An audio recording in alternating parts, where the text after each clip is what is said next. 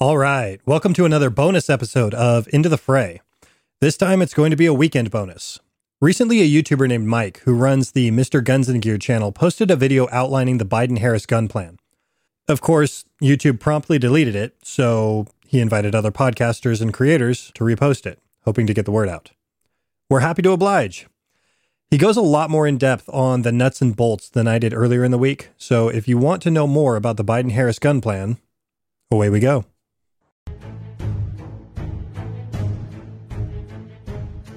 Welcome back, everybody. Unfortunately, today we don't have like a really fun video with lots of shooting and all of those sorts of things like we typically do here. But today we're going to be going over Joe Biden's plan uh, for gun control should he become the president of the United States in 2021. So everything I have on this board here is taken directly from the Biden Harris website. None of it is made up by me. There will be a link down below in the video description where you guys can verify everything I'm saying. Now, some of the language on the uh, Biden Harris website doesn't really explain what it would really mean to real people. Um, so I'm somebody who is makes a living, of course, understanding federal gun laws. I am a federal firearms license license holder. I also have a special occupational tax for machine guns, silencers, etc. This is what I do. Okay, um, so I will also put any uh, pertinent links to the ATF descriptions of items that I'm talking about down below in the video description, so you guys can actually verify what I'm saying is valid. Okay. Uh, so again, making this video not so much for my core audience that already understands this, but so that my core audience can share this with their network on Facebook, Instagram, wherever they may be. So that way people have a better understanding of what these people are actually trying to do and how they're actually trying to make literally millions of Americans felons overnight. Uh, that's just the, that's just the starting point. All right. So we're going to walk you through it here point by point. If you guys can't read my board, don't worry about it. They're notes for me. They're not for you, but this is our whiteboard of knowledge for folks who are new here. And we're going to walk through it point by point, trying to make it as concise as possible, yet still understandable. Okay, so the first point over on their website is that they want to ban the manufacture and sale of assault weapons and high capacity magazines. Now, the term assault weapon and high capacity are both in quotation marks. Um, so on their site, they're saying that they are going to use the 1994, what's called the Clinton gun ban, um, to as a baseline, but they're going to make it harder for manufacturers to go around it. Um, so for folks that don't know, a lot of what what people would classically recognize as assault rifles were made from 2004 to excuse me 1994 to 2004 during the assault weapons ban, and basically the manufacturers just had to change some features. Uh, the Biden plan is saying that they're going to make that harder going forward in the future. So, uh, two things we want to talk about here. First up is assault weapons. So, a lot of the things that were covered during the assault weapons ban um, were things like a retractable stock. So, if it had a stock that could go forward and out, uh, then it would be an assault weapon. If it had the ability to have a vertical foregrip, then it would be an assault weapon. If it had the ability to have a flash hider, uh, so that way your flash is mitigated and you don't blind yourself in low light and those sorts of things. It also makes it a little bit quieter. If it had that capability, then it became an assault weapon overnight. If it had the ability to mount a bayonet to it, then it would automatically become an assault weapon. Now this scary gun here looks like an assault weapon to some folks out there, but it's just a basic uh, AR-15. This is literally the most popular rifle in America. There are more of these in America than any other type of rifle. It's semi-automatic, meaning that one trigger pull is one bullet down range. It's not fully automatic or anything like that. Um, it's just your basic AR-15. There's a lot of other guns that would meet the assault weapon uh, criteria as well that don't look black and scary. Um, but I just wanted to use this one as an example um, of what they would be trying to outlaw. Additionally, they're talking about high capacity magazines. So what they mean by that um, is that it holds 10 or more rounds or has the ability to hold 10 or more rounds. So for example, this is a Glock 19. Again, the most popular handgun in America. I am using this for a reason. Um, just like the AR-15 is the most common rifle in America, this is the most common pistol in America. So, um, in some states, these are actually sold with 10 round mags. However, it has the ability to take high capacity magazines. Therefore, it would be on their list. So it comes with 15 round magazines standard from the factory. Um, but again, in some states, it's only sold with 10 round to make it compliant. But since it can hold magazines over 10 rounds, then it would still be an assault weapon according to them. I should also point out that um, they're trying to say that high capacity magazines, the manufacturer and sale of those would be banned. Well, again, our Glock here comes with three magazines from the factory, standard. That's how it comes across the world, not just in America. So they're going to try to ban those. Now we'll get into why that becomes important here, probably in the next bullet. Um, it also says that they are going to place an executive ban on imports. Now, Generally speaking, that's not super important because in America, quote unquote, assault weapons, the vast majority of them are made in America. There's only one AR-15 manufacturer, major AR-15 manufacturer that I'm aware of that's, you know, located outside of America. And some of the other guns out there, ancillary ones, um, are made in Israel, uh, Romania, etc. That said, that's not the majority of quote unquote assault weapons uh, within America. The majority of them are made in America, but they're saying that they are going to ban them by executive order. So just take that for what it's worth. That also includes magazines. Now, in this case, there are a lot, a ton, tons. I don't know the percentage, but a high percentage of quote unquote high capacity magazines that are sold in America, owned in America, come from overseas, predominantly Korea, uh, European nations, uh, Israel again, and many other places around the world. So they're going to ban those um, just by fiat executive decree. So the way they want to do this, and this is key to understanding it for a layperson, is that they want to regulate them under the NFA. So there's a two part plan here. Number one, they're going to have a all of these things, which I'll get into here in a second, or a mandatory buyback program.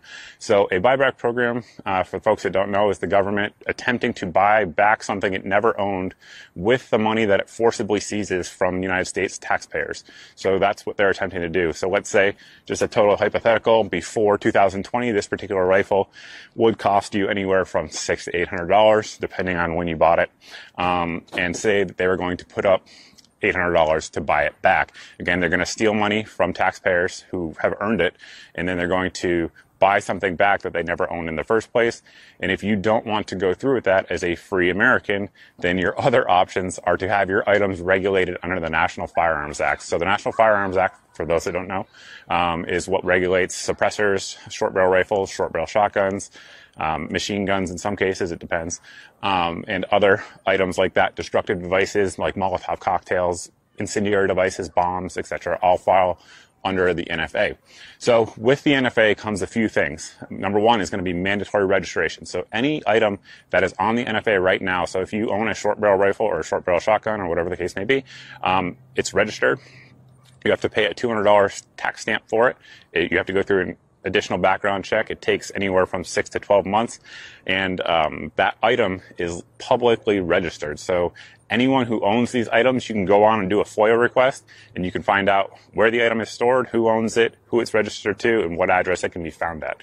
So they want to make any of these items, so like, i.e., your Glock 19 would have to be an NFA item. You'd have to pay $200 just to be able to continue to own it, go through the increased background check, engrave it again, uh, in, addition to the engraving that's already on there, then register that publicly for everyone to see. The same would be true for every magazine that you own, which is over 10 rounds. So let's just say you have three AR-15 magazines, 30 rounds standard capacity magazines. You'd have to do the exact same thing, get a tax stamp for each of them, engrave them, uh, register them publicly, so that way everyone in America can find out where your magazines are um, and know how many you have, how many guns you have, and uh, just what you have within your own home. That's mandatory per the NFA.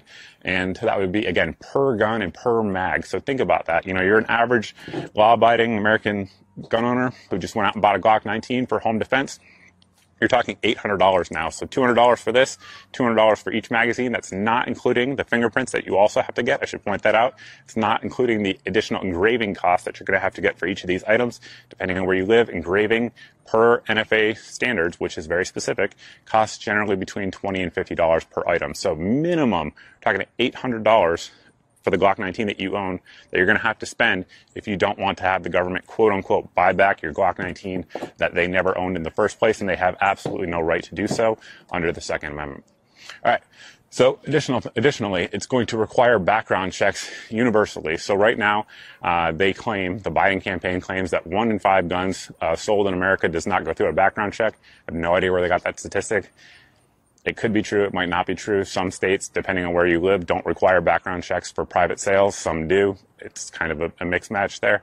Um, but that will ex- include rather uh, family members, inheritance, things like that. So um, depending on where you grow up, a lot, know, a lot of folks grew up hunting and they would take, um, you know, their dad's rifle or their dad's shotgun hunting when they were 16 or 18, depending on whatever uh, state laws wherever you may live. And you would go out to actually feed your family, go out hunt, get food for your family.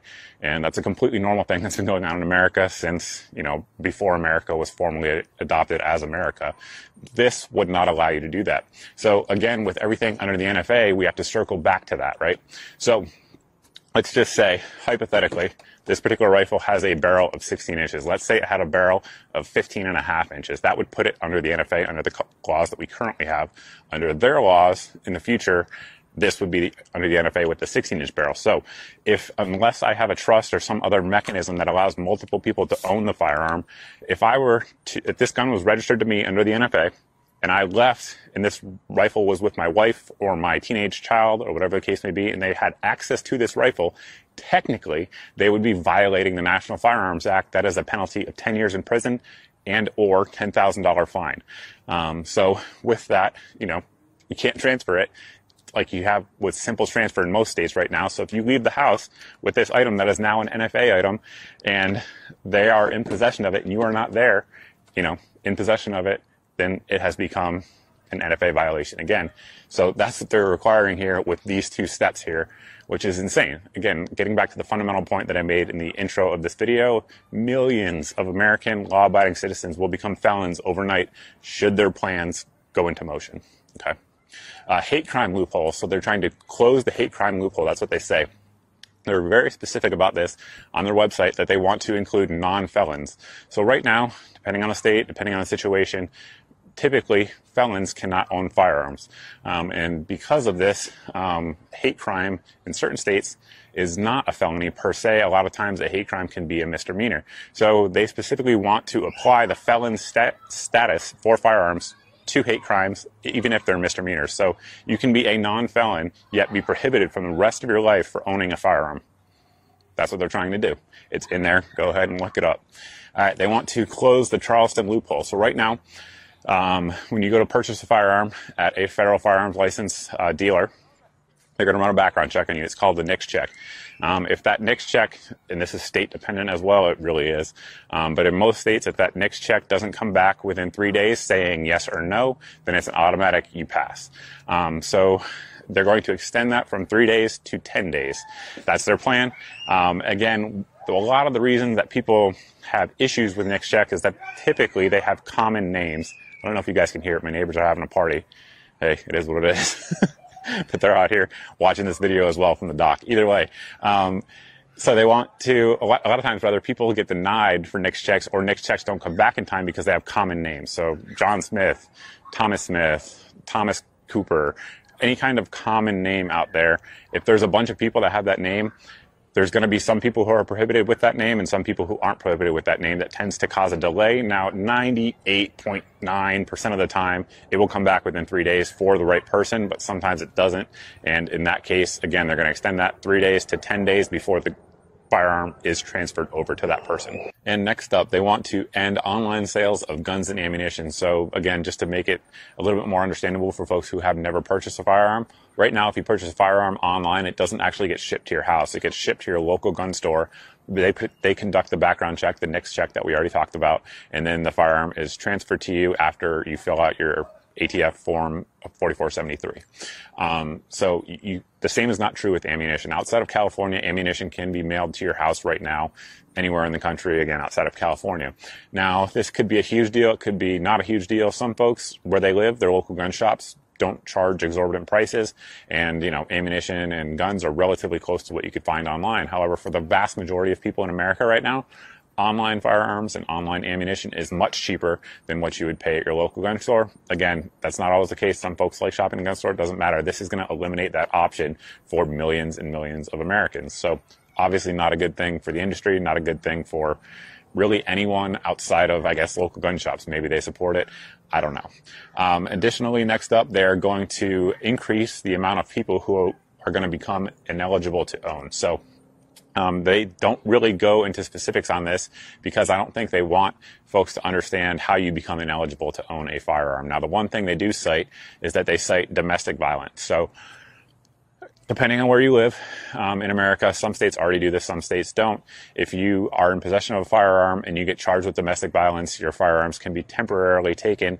Um, now, whether or not that's constitutional or not, that's a video for another day. But in some states, they can be taken uh, as a safety procedure until your case is adjudicated.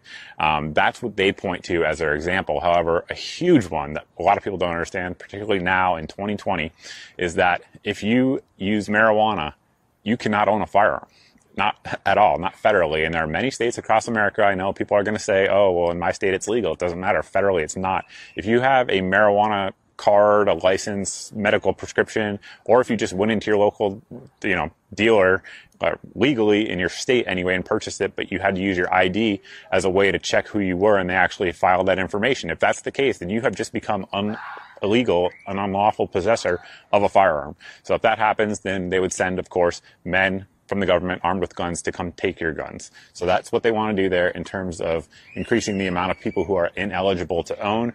I just picked out marijuana as an example. You can check out the Form 4473. You will see there are a ton of other reasons why you would become a person ineligible to own a firearm. Again, I just picked that out for brevity's sake.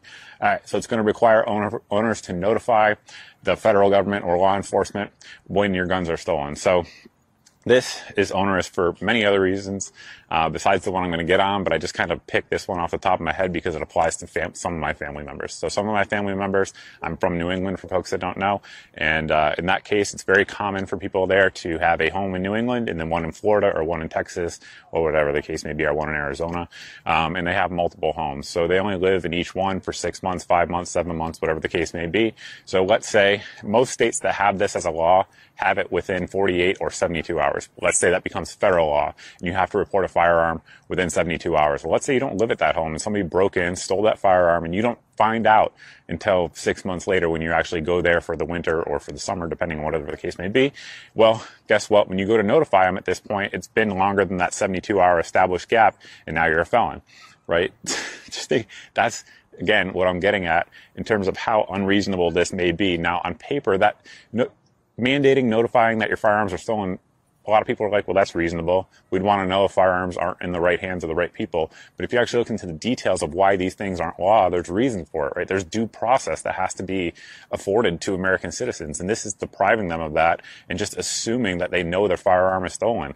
Um, I, people who work on, you know, job sites for a long period of time, a lot of them will set up a trailer at their job site. Well, what if they went home for the weekend and their trailer got robbed and then they come back and what if the law is 48 instead of 72 hours in this example? Well, then they just became felons as soon as they go to report it. And what ends up really happening then is that people don't actually report when their firearms are stolen because I don't know anyone who's ever had a firearm stolen that didn't report it. I literally don't know anyone.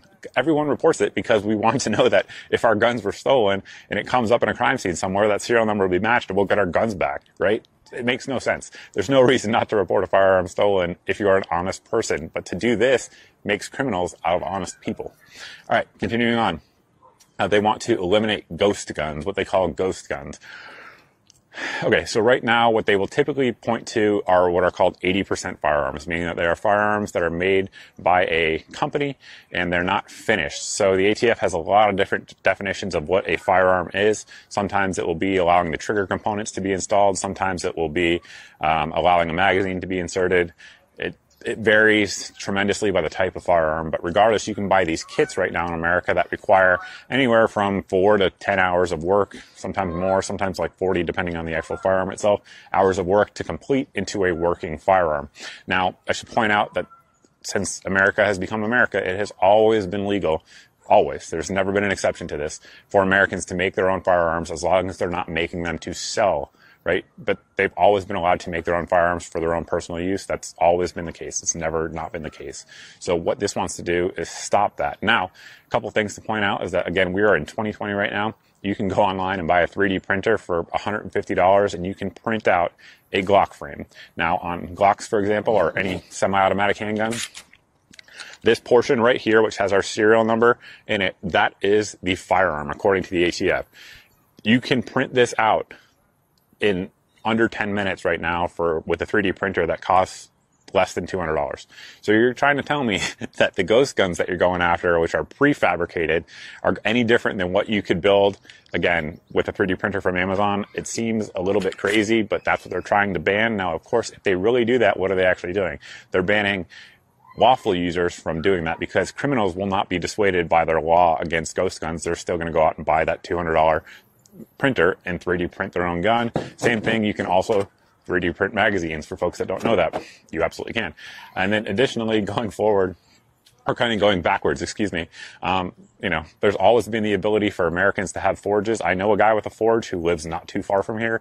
And if you have a forge, anybody who understands what a forge is, um, you can make firearms very, very easily. Additionally, even if you don't want to go through all the hassle of having a forge, you can go literally to Home Depot or Lowe's with some pipes, some nails, and some wood and easily build a shotgun for under $30. There's lots of how-to videos on YouTube. If you guys are on YouTube right now watching this video, there are literally how-to videos on this topic right now. Just search it in your search box and you're going to see it for under $30.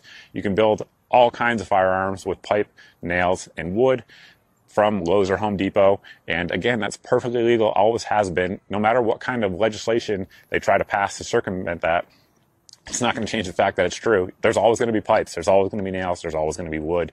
It's simply absurd. Remember, the Second Amendment is not about hunting. The Second Amendment is not about self-defense from criminals. The Second Amendment is about self-defense of individual liberty from a tyrannical state. There's no other reason that you could say that you would want these things other than to increase the balance of power between the state and the individual. These are not going to cut down on crimes. All they do is prohibit law abiding ordinary Americans for owning the firearms that they choose to own as they would of their own free will. All right. I'm sure we've gone on long enough. At that point, guys, we're going to wrap it up. And uh, that's it. Again, if you guys already know all this stuff, good on you. Share it with your friends. This is what these people want to do. So to, to, to gun owners out there who say, well, a Biden administration means they're going to come for my guns. Bingo. You're right if you have an assault weapon. The fact of the matter is they should be illegal, period. And this is a choice that we have to make over the next few weeks. Do you want millions of people becoming felons overnight in America? Normal, ordinary Americans who own the most common firearms out there, Glock 19s, and this is again just an example. Your AR-15s, your AK-47s, semi-automatic, might I add. Uh, do you want those people to become felons overnight? I don't. I certainly don't. I also don't want the balance of power between the state and the individual to change any worse than it already is. And uh, with that, I suppose we'll end it. If you like this type of video, go ahead and hit subscribe. Typically, we do a little bit more fun stuff, but I think this message needed to get out. And uh, that's pretty much it. Thanks for watching, guys. Thanks for subscribing. Look forward to seeing everybody in the next video.